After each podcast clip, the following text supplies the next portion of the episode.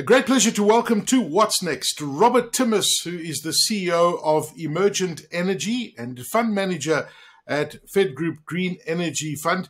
Uh, and I'm looking really forward to this discussion. Certainly very topical. Robert, uh, great to have you with, uh, with us. Thank you for joining us. Thanks, Aki. It's great to be here. Listen, we're going to be talking about something that everyone's talking about right now, and that's solar power. You guys have been talking about it for a long, long time. But solar power, the silver lining of an ongoing energy crisis. Now, energy security is really critical. We've seen this. We've seen the vulnerabilities around energy security globally, not just here in South Africa. It's a topic that's relevant uh, across the world, but particularly here in South Africa. Obviously, when we've got uh, load shedding the way we have at the moment, and you know many hours during the day where people don't have energy, and those conversations are around solar energy and how it can help alleviate South Africa's energies, uh, South Africa's energy emergency. Um, now, tell us a little bit more about the feasibility and the growth of solar in South Africa. I mean, obviously, we've seen lots of people. I was at a conference the other day and I asked how many people have uh, got solar right now installed. And I think it was not even 2% of the room had put up their hands. I said, How many of you had solar two years ago? I think one person put up their hand. And then I said, How many of you are going to be installing solar in the next six to 12 months? And then, you know, and, and 30% of people put up their hands. So there's obviously a lot of interest out there for solar. Is it is it feasible? Is it something that's going to be uh, working? Will it work in South Africa? Will it take enough strain off the grid? You know, it's a very topical um, item at the moment. Aki, like you say, I think energy security is, has been a, a long term um, play. I think, you know, looking at energy security, it's not something you can just do overnight. Um, solar specifically, though, has been around in South Africa. We've been building solar plants for 12, 13 years, um, and it's not necessarily been on the, off the back of energy security. I think that's the most topical element of energy energy security at the moment, and I'll get into that a little bit now. But I think the the underlying asset, the solar system itself, which exists to push out uh, energy from the grid instead of uh, pulling from the grid effectively, it's to push it out so that you can draw from your rooftop uh, in simple terms. So that offset or exchange um, has been the basis of solar plants for, for many, many years. And while there's an energy security benefit or addition that I said I would get to in a moment, the main element here is swapping let's say, dirty power, unreliable power, expensive power for power that you can control and generate renewably clean and green on your rooftop or in whatever shape uh, form that comes in. And I think the business case or the viability and bankability of this type of asset class of solar systems has been around for a long time. It has been accelerated into the media of late because of energy security, because of very recently the increased tax rebates that are are in place for solar systems. Those, in, in fact, have been in place in the country for many years um, and assisting with industry to grow. So, the energy security side of it, um, which is the most topical at the moment, I think, ironically, a lot of the solar systems we, we talk about, or people do talk about, don't really secure power. They are not there when the grid is there. They're in offset, and you need batteries and inverters um, in order to, to provide that grid reference to produce power during load shedding. Obviously, the more solar you've got, the less reliance or strain or pressure there is on the grid. And that's true for many uh, other um, energy uh, generation plants. So, solar uh, being the current one of the cheapest out there. So, it's come to the fore very recently, like you said, for, from an energy security perspective, but it has been around for many years um, mm. on a very bankable, very viable basis to swap out the more expensive Eskom grid for cleaner, cheaper power that you can generate yourself. Hmm. Okay, no, that's interesting, and uh, and I, I, do remember many years ago being at an event uh, for Fedgroup, and you guys have been talking about solar for a long time. In fact, I I remember a demonstration where one could invest in solar panels, download an app, and you could see in real time how much money and return you're getting on your investment. So, uh, yeah. you guys are a financial services company. Um, and hence, I'm talking about the reference to many years ago. You saw the opportunity, and we're talking about solar today. So, recap for us why is Fedgroup looking at solar as an investment when you're a financial financial services company?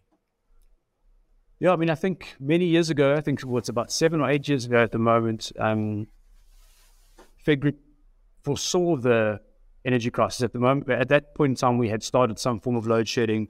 We knew, and and I think most people in the, in the globe looking at it would know that there was going to be a transition away from from your more typical conventional power stations, coal, um, going away from centralized energy production, which is big power stations in Mpumalanga and around, to more decentralized or distributed power stations. And those are the smaller ones that we have in the Northern Cape, solar, for example, wind in the Eastern Cape. Um, and, and that whole change was was fairly well understood. And the like I said, the bankability of of energy being produced very reliably from solar technology, um, we knew that that's what we wanted to get into. We knew that that there was uh, an opportunity, an upside for an investment case. And what Fedgroup has done is, is, is allowed the general public to participate um, in that by purchasing a panel that is installed on a commercial or industrial or retail uh, shopping center for that matter, and share in that saving that, that is being generated for the landlord and, and create a return for the investor. So mm, a financial mm. services company, we you know, yes, they're a financial services company, but we are able to distribute money and, and deploy capital into these markets because we are primarily solar companies and impact farming companies and farmers and and um, it's not that we are deploying capital, finding places to put the money. We have been farming the sun for many, many years and seen the returns and seen the benefits and thereby attracted or brought in external capital and uh, investors to to be able to share in those um, those returns. And then, of course, as well as you, I mean, you, the, the, price of energy, uh, you know, eight years ago versus what it is today has just gone up. So that increase in energy is, um, you know, re- yielding a higher return on what you're selling the energy for to your customers. So those panels are already generating a lot more power. But you've you've learned a lot of things, and and you know, obviously there have been barriers uh, that you've experienced rolling out solar power projects across the country over the years. And it's something that you guys have perfected. Every time you do a new installation, you're always adding more optimization. What can be what what has been done to overcome these barriers? What have been the learnings over the years through your solar projects? Well, I think firstly, one of the biggest benefits of of having a solar construction company so close to a financial services company is to be able to piggyback off their due diligence processes and the um, let's say the more onerous or the more detailed due diligence that that that, go, that happens when you're looking at a customer or looking at a solar project. That has helped cement the bankability of the um, of the assets that we we build.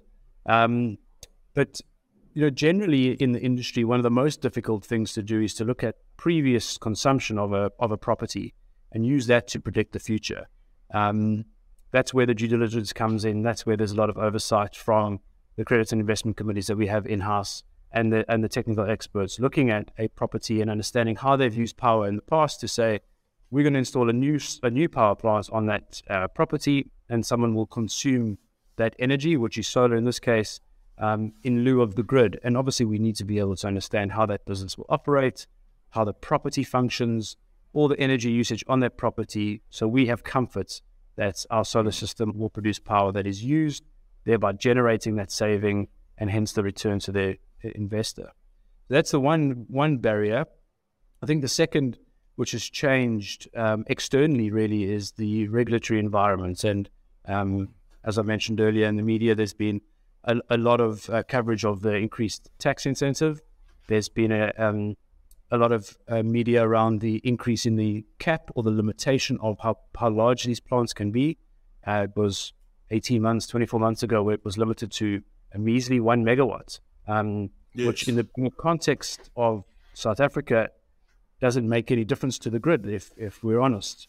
Having that cap completely removed has materially changed the industry. It has effectively opened it up that private power producer can go out and build plants that can take a serious dent or make a serious dent rather into the national grid um, when we get to scale, when we have more of these going out. So the regulatory environment has really helped underpin the acceleration of this type of product being put out there, which is, you know, solar as a primary energy source um, for businesses to to consume. Okay, very very interesting, and I guess those incentives do stimulate the market. But uh, if you if you're a private owner of a home uh, versus a big business and you're building something bigger, the the, the, the benefits are better. I mean, I think uh, a home only gets something like twenty five percent on the panels that you put up, which is it's not a massive incentive. It's something, but if you're a business and you're doing a bigger installation like you guys are, there, there are better rebates and, and incentives to do this. But installing solar solutions can be an expensive exercise. You know, you talk about, okay, the panels uh, have come down in price. They've been continue, continually coming down over the years.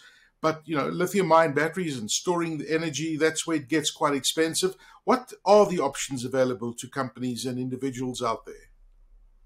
Look, I think as an individual, there's, um, you know, you can put you can put a solar system on your roof, and and most of us who who would do something like that would be at work during the day and not really consume the power when the sun is shining in the middle of the day. And then you need batteries to store it to use it later on. You also need access to capital. It's, it's you know, solar is cheaper today than it was five years ago, 10 years ago. But certainly in the last two or three years, it's actually become more expensive from global pressures, the increased demand, inflation, etc. And with that comes a complexity of choosing the right supplier, choosing the right equipment, maintaining this the system, all for your own saving at home on your electricity bill. And what Fedgroup has done is allowed individuals or retail investors to participate in larger projects where you have experts that have been in the business for many years, like ourselves, um, that will go out and do the work for you. We will select the right equipment, ensure that the projects are built to the right standard, um, and then allow you as a retail investor or, or an individual rather to participate in that um, return.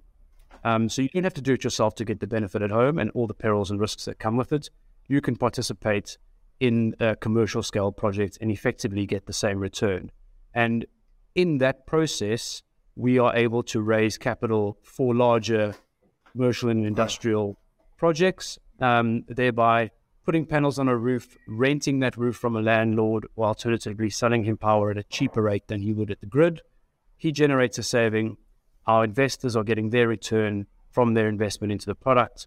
We construct, maintain, operate, and manage the fund um, that holds the assets, and everybody wins. It's it's one of those Cinderella stories that there isn't a loser in the in the room because you have mm. The landlord using the power at a cheaper rate and Eskom generating a saving, like I mentioned. You've got the investor getting above market returns that do increase each year as Eskom and NERSA increase their prices each year.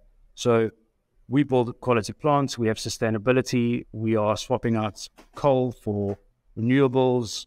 It is that it is that good. Yeah, I mean, let's unpack that for a second. I mean, through Fedgroup's innovative uh, impact investments, investors can share in the financial returns that are generated from the commercial solar installations that you spoke about a second ago. Um, and you know, there's various options, and you guys have got the contacts with you know the landlords and the roofs and all that sort of thing, and generating the income. Tell us a little bit more about this and how it actually works. So, Aki, if you if you download the Fedgroup Impact Farming app, you like you mentioned earlier, you can you can buy a solar panel. So you procure a solar panel, you invest seven and a half thousand rand for that panel, and that money goes to paying for the overall project, which obviously consists of more than just the solar panel. Um, we build that project after having found the landlord, done our due diligence on the landlord, on the viability of um, that landlord or, or, user of energy consuming our solar plant power for 20 years. We will then construct the plant, maintain and operate it. Obviously, the solar plant will generate electricity. The electricity is sold to the landlord. And with the income we receive, we would then repay the investor to the tune of their return. Yeah, and it's a pretty straightforward, you know, and, and and and obviously you guys cover all those costs because when you say seven and a half thousand rand on a on a on a uh, on a solar panel, there's obviously the clips that you've got to use to attach it to a specific roof. There's the cabling that goes into this. I mean, all that stuff costs quite a bit of money, and I know because I put solar on my roof. So the you know the, the installation and all those things cost quite a bit of money. So it's but once it starts generating, boy oh boy, then it gets exciting. And and I guess that's what I want to ask: uh, what makes it uh, solar such an attractive investment option. And for me, when I look at the, the lifespan of these, and I, and I guess the, the ones you were talking about that you guys installed eight years ago, you're still obviously yielding a pretty high megawatt hour per panel, right? And they're still going Absolutely. strong. Absolutely. They, um, I think the one of the underlying benefits is that it is a very reliable and predictable technology. Um, it is passive in a lot of ways. There aren't moving parts. Yes, there are electronics, but once those panels are up, of course, you clean them, you maintain. There's a lot of monitoring um, that happens, but it is very reliable. Um, and so the sun comes out. We know what the weather did over the last 15 years in our models. We use that data to predict the future um, weather patterns. There's some variability, but over time it gets ironed out. Um, and the electricity price we know is going to increase each year. And when it increases above our expectations, investors' returns are higher. Um, and it, it just works because it's so reliable and so predictable. Um, and once done properly with all the regulations, with all the regulatory requirements in place, um, it really is fairly smooth sa- sailing from that point on. Yeah, it's a great investment option uh, when you look at it, and when you look at the returns, uh, pretty pretty good as well. I mean, you guys have been involved in this installation of solar and uh, investments into solar for over seven years. What have you what have you achieved over those seven years? What are those tangible results that you can put down on paper, show, show your investors, show the uh, you know we, we've we've saved X amount on emissions. Those numbers for me are quite interesting.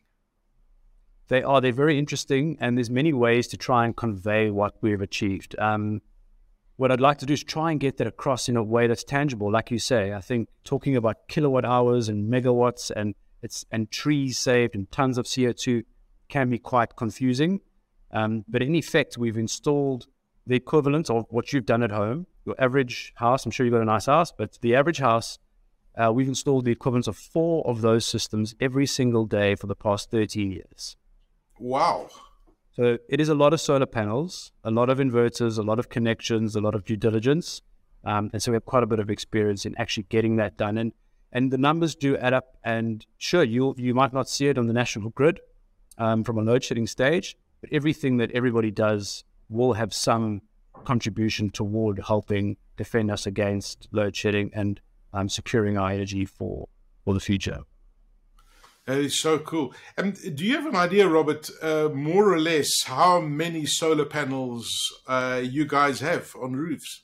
Have you you've done that calculations? I'm sure it must run. It obviously runs into tens of thousands of panels. Uh, is there a number? We do. Um, I do not have the number off the top of my head, but it's definitely in my document. If you give me a second, I'll pull it. Yeah, no, no. I'm just interested, and and and and just to to to understand. You know, when you take down those those solar panels and you work out the average that they're generating in energy, that's energy that's uh, been saved off the grid. It's energy that's going into some investment, energy that's been going into a business to keep it running. And those for me, that, that's that's where the exciting part comes in. Yeah, absolutely. I think if you if you think look at a number of panels, another number of solar panels, it's difficult to know how much um, yeah. impact that does have. Um, and that's why I think if you think about it in your own context from your home home's perspective, um, you, you, can say, well, look how many houses we've taken off the grid. Um, but in, yes. in total, we've installed about 200,000 solar panels. Um, wow. Well, last, last month.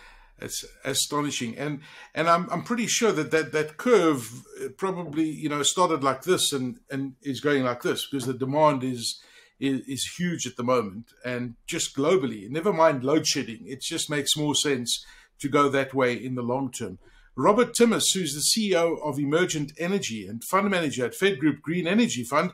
Robert, thank you for sharing those insights with uh, Solar. It's it's great work that you guys are doing, and thank you for your time. Thanks, Aki. I appreciate it. Thanks for your song. It was great. Thank you.